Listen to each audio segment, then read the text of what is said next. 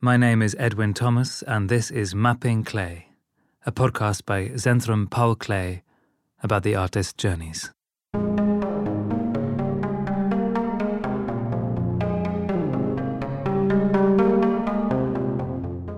Paris, 1912.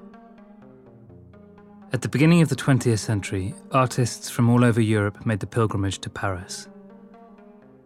The French metropolis had become the hub of the international avant garde. A network of artists and gallerists created a breeding ground for the emergence of new movements in modern art, which were presented in startling exhibitions. In 1912, Paul Klee travelled to Paris. There he encountered the works of the Cubists and discovered in Robert Delaunay's studio the colour fields of his abstract compositions. He discussed his travel plans with his school friend Ernst Sonderegger, who was living in Paris. His busy program was recorded in his diary.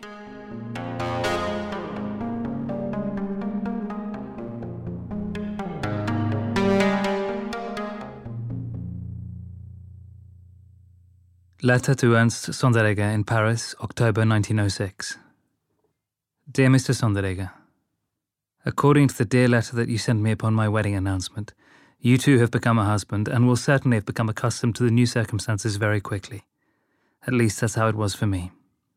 How enviable that you are in Paris, and if you're staying there longer, the thought won't leave me in peace for a minute. Being in Munich is just about tolerable. It still is one of the best places for people like us, but in fact, it's a sober city of merely artificial beauty.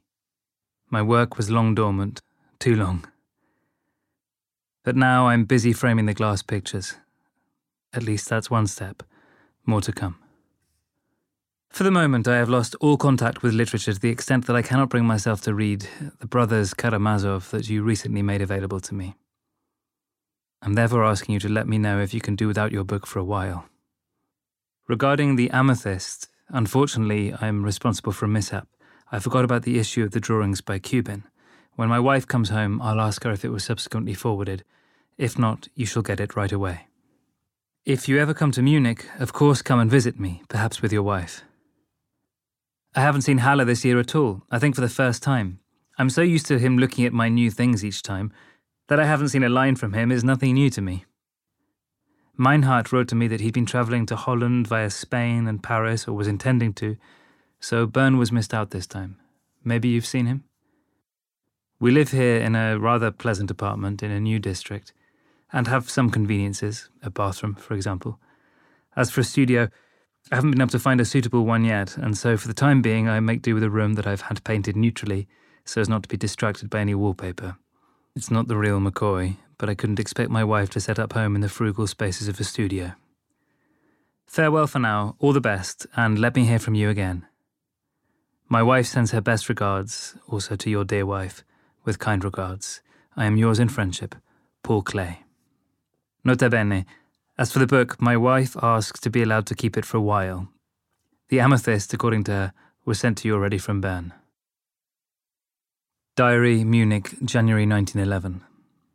Kubin, my benefactor, has arrived. He acted so enthusiastic that he carried me away. We actually sat entranced in front of my drawings, really quite entranced, profoundly entranced. He returned that night for our music session with Karl and Maria Kaspar. In his enthusiasm, he didn't fear such calm witnesses as these. As regards development, you are the first of them all, is it not so? Whereupon he slipped in, I trust you also have some hope for my development. In saying this, his voice exceeded in sounding magnificently sincere. He's certainly a fascinating person and an incredible mimic. Zina brought the art critic Wilhelm Michel. In the spring of 1910, certain works of mine had somehow been shown to him, without success. Now, a number of things, I suppose, have changed. After all, there was no Zina for him at the time. Oh, sweet Schwabing. He quickly suggested that we undertake to do something together and finally went off with a whole pile of drawings. The first attempt was supposedly made on Herr Koch, a former travelling salesman in wallpaper, now Councillor Koch and publisher of Art and Decoration. He didn't like my work, and for the days ahead predicted a new loving manner of execution. Then an attack was launched against the former custom tailor Thannhauser, who now owns a modern gallery in the Arco Palace. This worthy, who had returned my works to me unopened when I had dealt with him personally, now said yes, in principle, to the influential gentleman of the press. Letter from the Klees to Ernst Sonderegger in Paris, May 18th, 1911. Lily Klee to Ernst Sonderegger. Dear Mr. Sonderegger, we are not amongst the keenest of writers, even I am gradually giving it up. You have delivered us a great surprise and delight with the Buchner, and I sincerely thank you. The package you mentioned has unfortunately not arrived for Booby, who has become a big and rather boisterous boy. The winter involved some significant musical impressions. We weren't at the opera at all, except for Der Rosenkavalier by Strauss, which was a sorry effort. We met the Kaspars on a few occasions. They have now been in Italy for a long time. The encounter with Kubin was a significant event, a very interesting person. The Lagers were here for several months but didn't visit and we learned from Kaspar that they'd been here. Otherwise, I don't have anything to report. I live in music just as my husband is totally absorbed in his art. I hope you're well. What's wrong with your sister? Regards to Haller. With my regards, your Lily Klee. Paul Klee to Ernst Sonderegger. Dear Ernst, I can't imagine how long I've waited since your last letter. The best thing would be to see each other again soon. After all, the time when this will be possible is now approaching. I'm going through a period of artistic consolidation. I'll soon have studied enough, in the sense of being schooled, and find myself reaching into my heart. The experiments will have to stop before long, although it's good to have tried out all of recent art history. In that way, one does not leave aside many things out of ignorance, and one may have also assimilated certain smaller portions from what one wishes to leave behind. By thinking about and reading his letters, my love for Van Gogh is currently growing. It's good to think of this man as a landmark and not to rush past him thoughtlessly. Because it's with him that the clock of painting has actually stopped. One good thing is that he did not fully speak out like Cézanne. It's good that Impressionism has already been transcended in his work in a reformatory manner, and yet all the profits of this period lie in it. His return to the line is reformatory. More than reformatory, it's cosmopolitan reformatory. From this, you will be able to deduce that I must have calmed down in my art.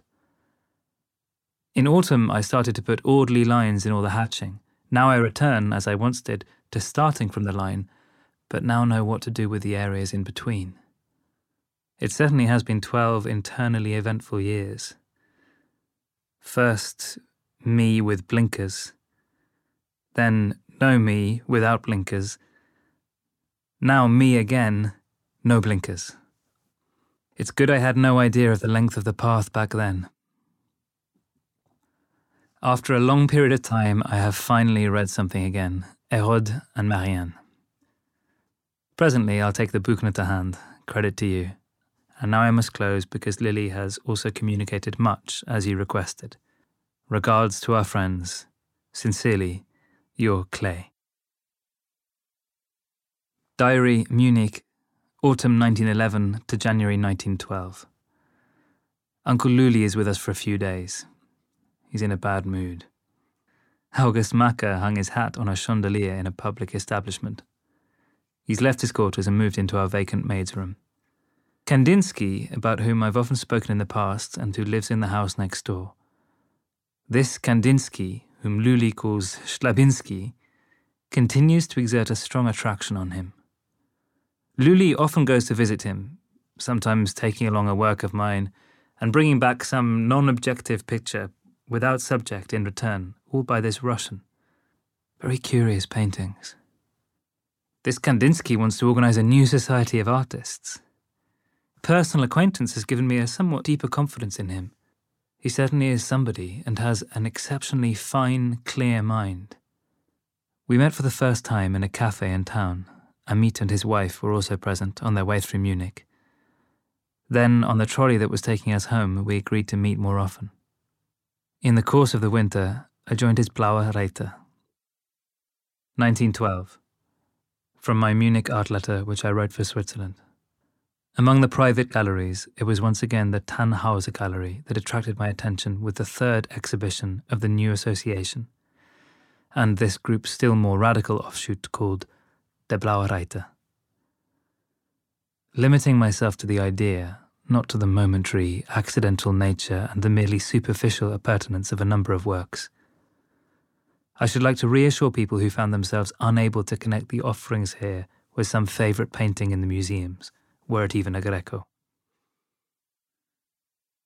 For these are primitive beginnings in art, such as one usually finds in ethnographic collections or at home in one's nursery. Do not laugh, reader. Children also have artistic ability, and there is wisdom in their having it.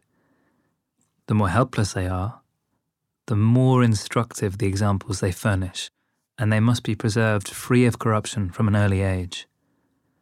Parallel phenomena are provided by the works of the mentally diseased, and neither childish behaviour nor madness are insulting words here, as they commonly are elsewhere. All this is to be taken very seriously when it comes to reforming today's art, more seriously than in the public galleries at least. If, as I believe, the currents of yesterday's tradition are really becoming lost in the sand, and the so called unflinching pioneers, liberal gentlemen, display only apparently fresh and healthy faces, but actually, in the light of long term history, are the very incarnation of exhaustion, then a great moment has arrived, and I hail those who are working towards the impending Reformation. The boldest of them is Kandinsky, who also tries to act by means of the word. The Spiritual in Art, published by Piper. Letter to Ernst Sonderegger in Paris, January the 24th, 1912. Dear Ernst, now I'm lagging behind my wife's letter, as befits an incompetent letter writer. I'm writing all the more urgently since I long for news from you, and so far it's not been possible to receive anything from you other than beautiful gifts. For today, I'm including a small gift myself, namely one of my first lithographs. I don't know whether it's one of my best or not. So I'm deeply in your debt, as well as in many other things, isn't that so? I'll keep it short and tell you a little bit. Why didn't we see each other in the summer? It would have been far better to see Big Felix than have to endure my bad telling of him. We would have liked to make music for you again. You've always been a good listener. And not to mention my work, which has now developed so much that I would like to send a small exhibition to you in Paris. Instead, there's only a single meagre wave coming to you, testifying to the tremendous feeling of half measures that occur when friends are apart. And no more of your such interesting and personal art, no scraps, and no word of news. As I didn't see Haller this year either, I travelled to Munich earlier than usual, I haven't heard anything reliable about you at all, only that you're alive and continue to regard yourself as my friend. That's all. A little and yet a lot, exactly for those reasons. I've encountered some interest recently, but the only one that fills me with pure joy is Kubin's. In addition, I'm in contact with SEMA, a society of artists chaired by Roja. But I'm not quite of the same mind. My heart is rather with Kandinsky, if you know who that is. I'm not talking about Kandinsky's immediate personality, but the ideas which amalgamate this whole society. Kaspar is planning a trip to Paris and will tell you about Sema. You must tell him about where my heart lies regarding art, and he'll probably want to convince you too. That you can always count on my support regarding admission goes without saying. Meier-Graefe is said to be in Paris. He gave an overly popular lecture here, but in a very personable manner. I use the occasion to get my last and penultimate drawings to him. Since I'm becoming more and more primitive and he denies the primitives, I'm no longer interested in him in terms of ideas, and I hope to reach a conclusion with him soon. Now, I have to ask a delicate favour of you, namely that Hofer should ask him what impression he got of me. Firstly, he was only here so briefly that I couldn't get hold of him. I could have done it at the train station, but that wouldn't have been entirely worthy of me. Secondly, the vulture is still a bit good natured and wouldn't have said the entire truth to my face as I would have wished. If you could help me now, unsparingly, I would be very grateful to you. We, Lily and I, are also planning a short stay in Paris, preferably at Easter. So I was wondering whether you would still be there and whether you would know of somewhere we might stay. The most pleasant thing would, of course, be if we could menage à trois, that is, if you could accommodate us somewhere at yours. We will, of course, be more than happy to reimburse you for food were we to eat at yours. But you have to tell me honestly if it's possible and if it would suit you. I wouldn't find quarters at Fella, for example, very welcome. Even if the answer is no, it doesn't matter at all, as a yes wouldn't fully secure the plan, given there are still some other difficulties remaining. Hopefully, you'll now reply to me. Farewell and warm regards, your faithful Klee.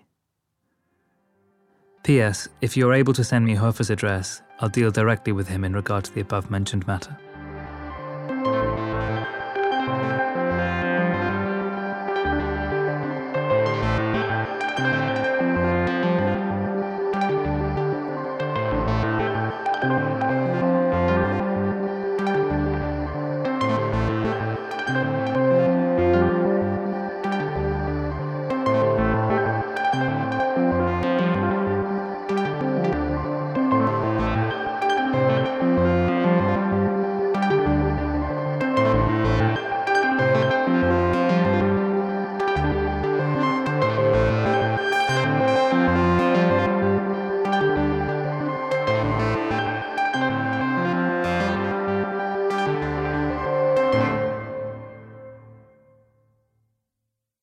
Diary Munich, February to April 1912.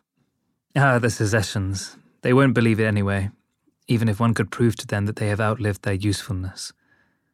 They won't, no matter how suspicious a symptom appears, as now, for instance, when the battle of opinions tend more and more to transfer its arena to the provinces.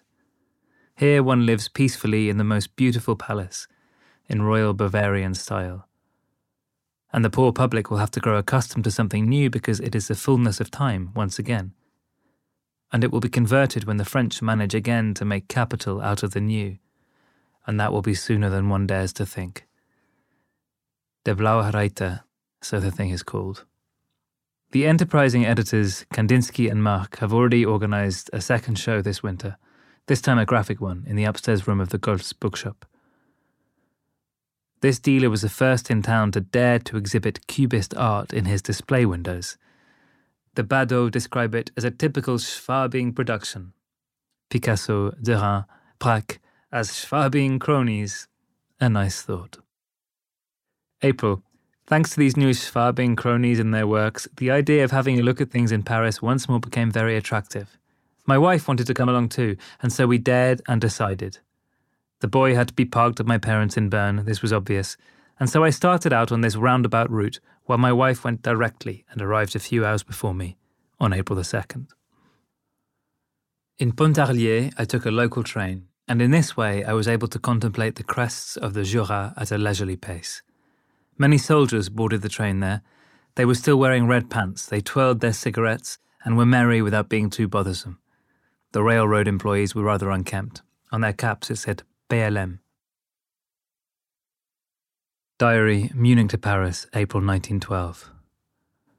This noble train stopped at every station. Women with snow and rain drenched clothes and baskets got on. An unspeakable smell of people spread. And so it went as far as Dijon. After a considerable delay, a through train was ready, thank God. The air in the compartment was better now, too, it smelled quite nice. The landscape around Dijon is appealing. Rocky hills, and in the midst of all this stone, the most beautiful blooming trees, a blossoming minority among stony complexes. Quite southern in aspect, that is to say, French, where north and south melt into each other instead of being separated by a wall of ice. Gradually, the scenery lost its alien charm and became green, soft, crepuscular. Quiet streams appeared, here and there a grazing horse in the distance. Somewhere or other, we had to let two express trains past. Ah, les directs, exclaimed a woman, trembling. And wham! One of those monsters sped past us. Ten minutes later, the second. Real explosions. April the 2nd arrived Gare de Lyon even later than scheduled. Sonderegger and Lily, she already enraptured. To the Hotel des Mines on the Boulevard Saint Michel, then to Hofer's to make an appointment. April 3rd, Boulevard Seine, Notre Dame, Grand Boulevard, Opéra, Louvre. In the afternoon, to the Musée du Luxembourg, Degas, Manet, the balcony, etc., the Luxembourg Garden. April the 4th, Palais Royal, Jardin des Tuileries, Place La Concorde, Champs-Élysées, to Hofer's studio. In the afternoon, Salon des Indépendants. April the 5th, forenoon, Panthéon, Afternoon, Louvre, Greco, Delacroix. Evening, Panthéon Bar. April the 6th, Montmartre, Sacré-Cœur, Montmartre Cemetery. Something for Lily. At night, Gaîté Montparnasse, Poilu chez les Cocottes, with the comedian Cambon. April the 7th, Easter, Versailles. In the evening, Café de la Paix. April 8th, Notre Dame and Sainte Chapelle. In the evening, Karl Hoffers. April 9th, Jardin des Plantes, the Church of Saint-Germain-l'Auxerrois, Louvre, Manet, Olympia, Ingres, Delacroix, Daumier's Etruscan collection, and in the afternoon, Halles. Café Panthéon. April 10, Musée Cluny, Outer Boulevard, the fortifications, Porte Clichy, Café du Dôme, Schwabing like milieu. April the 11th. In the morning, I visited Delaunay at his studio. In the afternoon, the Louvre to see Manet's Déjeuner. Delacroix, Guy. In the evening, Concert Boulier. April the 12th, the Tower of Notre Dame. The afternoon at Uhde's, Rousseau, Picasso, Braque, Rue de la Seine. In the evening, on Hofer's recommendation, the coronation of the Emperor of India at the Cinéma Coloré, English Antics. April the 13th, Musée Carnavalet, then at Kahnweiler's shop, Derain, Vlaminck, Picasso. In the afternoon, visit to Le Fauconnier. In the evening, ride on the Seine as far as Auteuil and back, Panthéon Bar. April 14, Père Lachaise. In the afternoon, lovely cab ride in the Bois de Boulogne and along the Champs-Élysées. Another visit to Haller to meet his wife. In the evening, Cirque Medrano. April 15th, Seine ride to Saint Cloud, strolled around there, park. In the evening to the Opera, Rigoletto and ballet. April 16, in the morning at Barbazange Gallery at Kandinsky's request, in the afternoon at the apartment of Durand Ruel, then to Bernheim Jeune, Matisse, Guy, in the evening, Bal Tabarin. April 17th, at the cursed customs office at Gare de l'Est, then to Drouot, observed the eclipse of the sun from near the Church of the Madeleine. Afternoon at Café Panthéon. In the evening, signed 100 lithographs. Lily's departure. April 18th, in the morning, a visit to Monsieur Surbek's. The afternoon at Sondereggers, met and impressed Haller, who runs after his sister. At 10 p.m., departure for Bern. Spent five days there and went back to Munich. We found an excellent guide for Paris in Ernst Sonderegger, even though he proved to be a guide primarily through old Paris. He looks skeptically at anything recent, but knows how to tell us the way.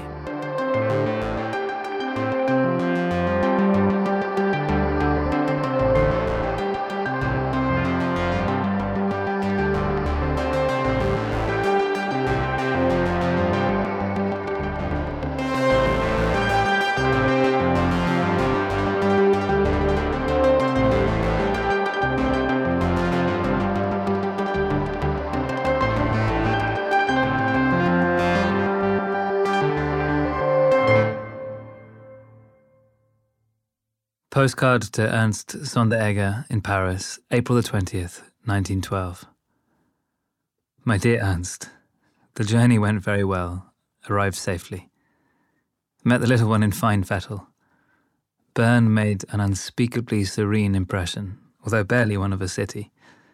Rather a tranquil garden, a picture, good for relaxing. I've already heard from my wife that she is reproachful of Munich, was very emotional having to leave Paris, and no longer denies her desire to move there. I'm waiting, you can never really know. I'm catching my breath here for a few days before routine life begins again, which I hope will prove that we have recuperated thoroughly, despite the amount of matters waiting to be dealt with. I don't want to restate what it meant to us to have found a home with you. I thank you, and especially your dear wife, for everything. Warm regards to your sister and other friends. Yours, Klee. Letter from Robert Delaunay to Paul Klee, October 2nd, 1912.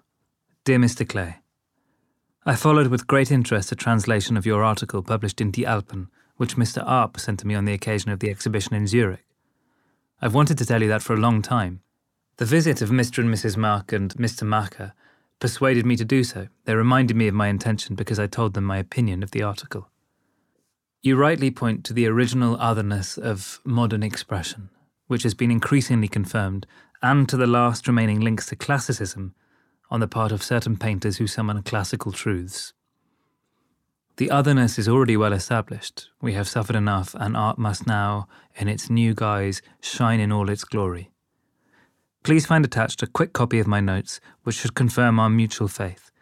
The superfluous remains to be removed. They merely represent pointers of a more oral nature, which I believe correspond to our intentions. Please excuse the length and the unrefined state of the draft. With a warm handshake, Robert Delaunay. About Light by Robert Delaunay. From Der Sturm, Wochenschrift für Kultur und die Künste. Third year, number 144145, January 1913 pages 255 to 256. During the course of Impressionism, light was discovered in painting. Light captured from the depths of sensation as an organism of colour consisting of complementary values, from masses adding up to a pair, and contrasts concerning several sides simultaneously, arriving in such manner, via the coincidentally obvious, at a universal reality of the greatest depth nous voyons jusqu'aux étoiles. The eye, as our preferred sense, now mediates between the brain and the vitality of a world characterized by concomitant relations between division and unity. In the course of which, the powers of perception and cognition must unite. You have to want to see. The sense of hearing alone would not have enabled us to achieve such perfect and universal knowledge, and without the perceptual possibilities of the sense of sight, we would have stopped at successive movement, at the meter of the clock, so to speak. We would have remained with the parity of the object, with the projected object without depth. Such an object is inhabited by very constricted movement, a simple sequence of degrees of intensity, we would, in the best case, be able, figuratively speaking, to merely arrive at a row of carriages linked to one another. Architecture and sculpture have to be satisfied thereby. Even the most sizable objects on Earth cannot surmount such a lack, even if we consider the Eiffel Tower or the railway line as symbols of the greatest height and length, and metropolises as symbols of the most extensive surface area. As long as art does not detach itself from the object, it remains description, literature, it lowers itself in the use of inadequate means of expression. It condemns itself to the slavery of imitation. And this also applies if it emphasizes the appearance of light on an object or the lighting conditions of several objects without the light being elevated to the point of representational autonomy. Nature is permeated by a rhythm that cannot be restricted in its multiplicity. Art may imitate it in order to merge into the same sublimity, to rise to aspects of multiple harmony, a harmony of colours that separate and at the same time reunite as a whole. Such synchromic action can be considered the actual and only subject of painting. Responsible for the translation, Paul Klee.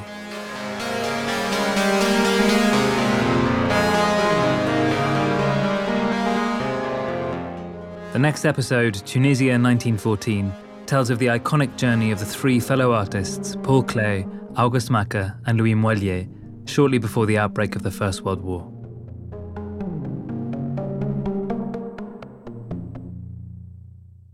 Mapping Klee is a series of podcasts by Zentrum Paul Klee. This podcast has been produced by Maze Pictures Swiss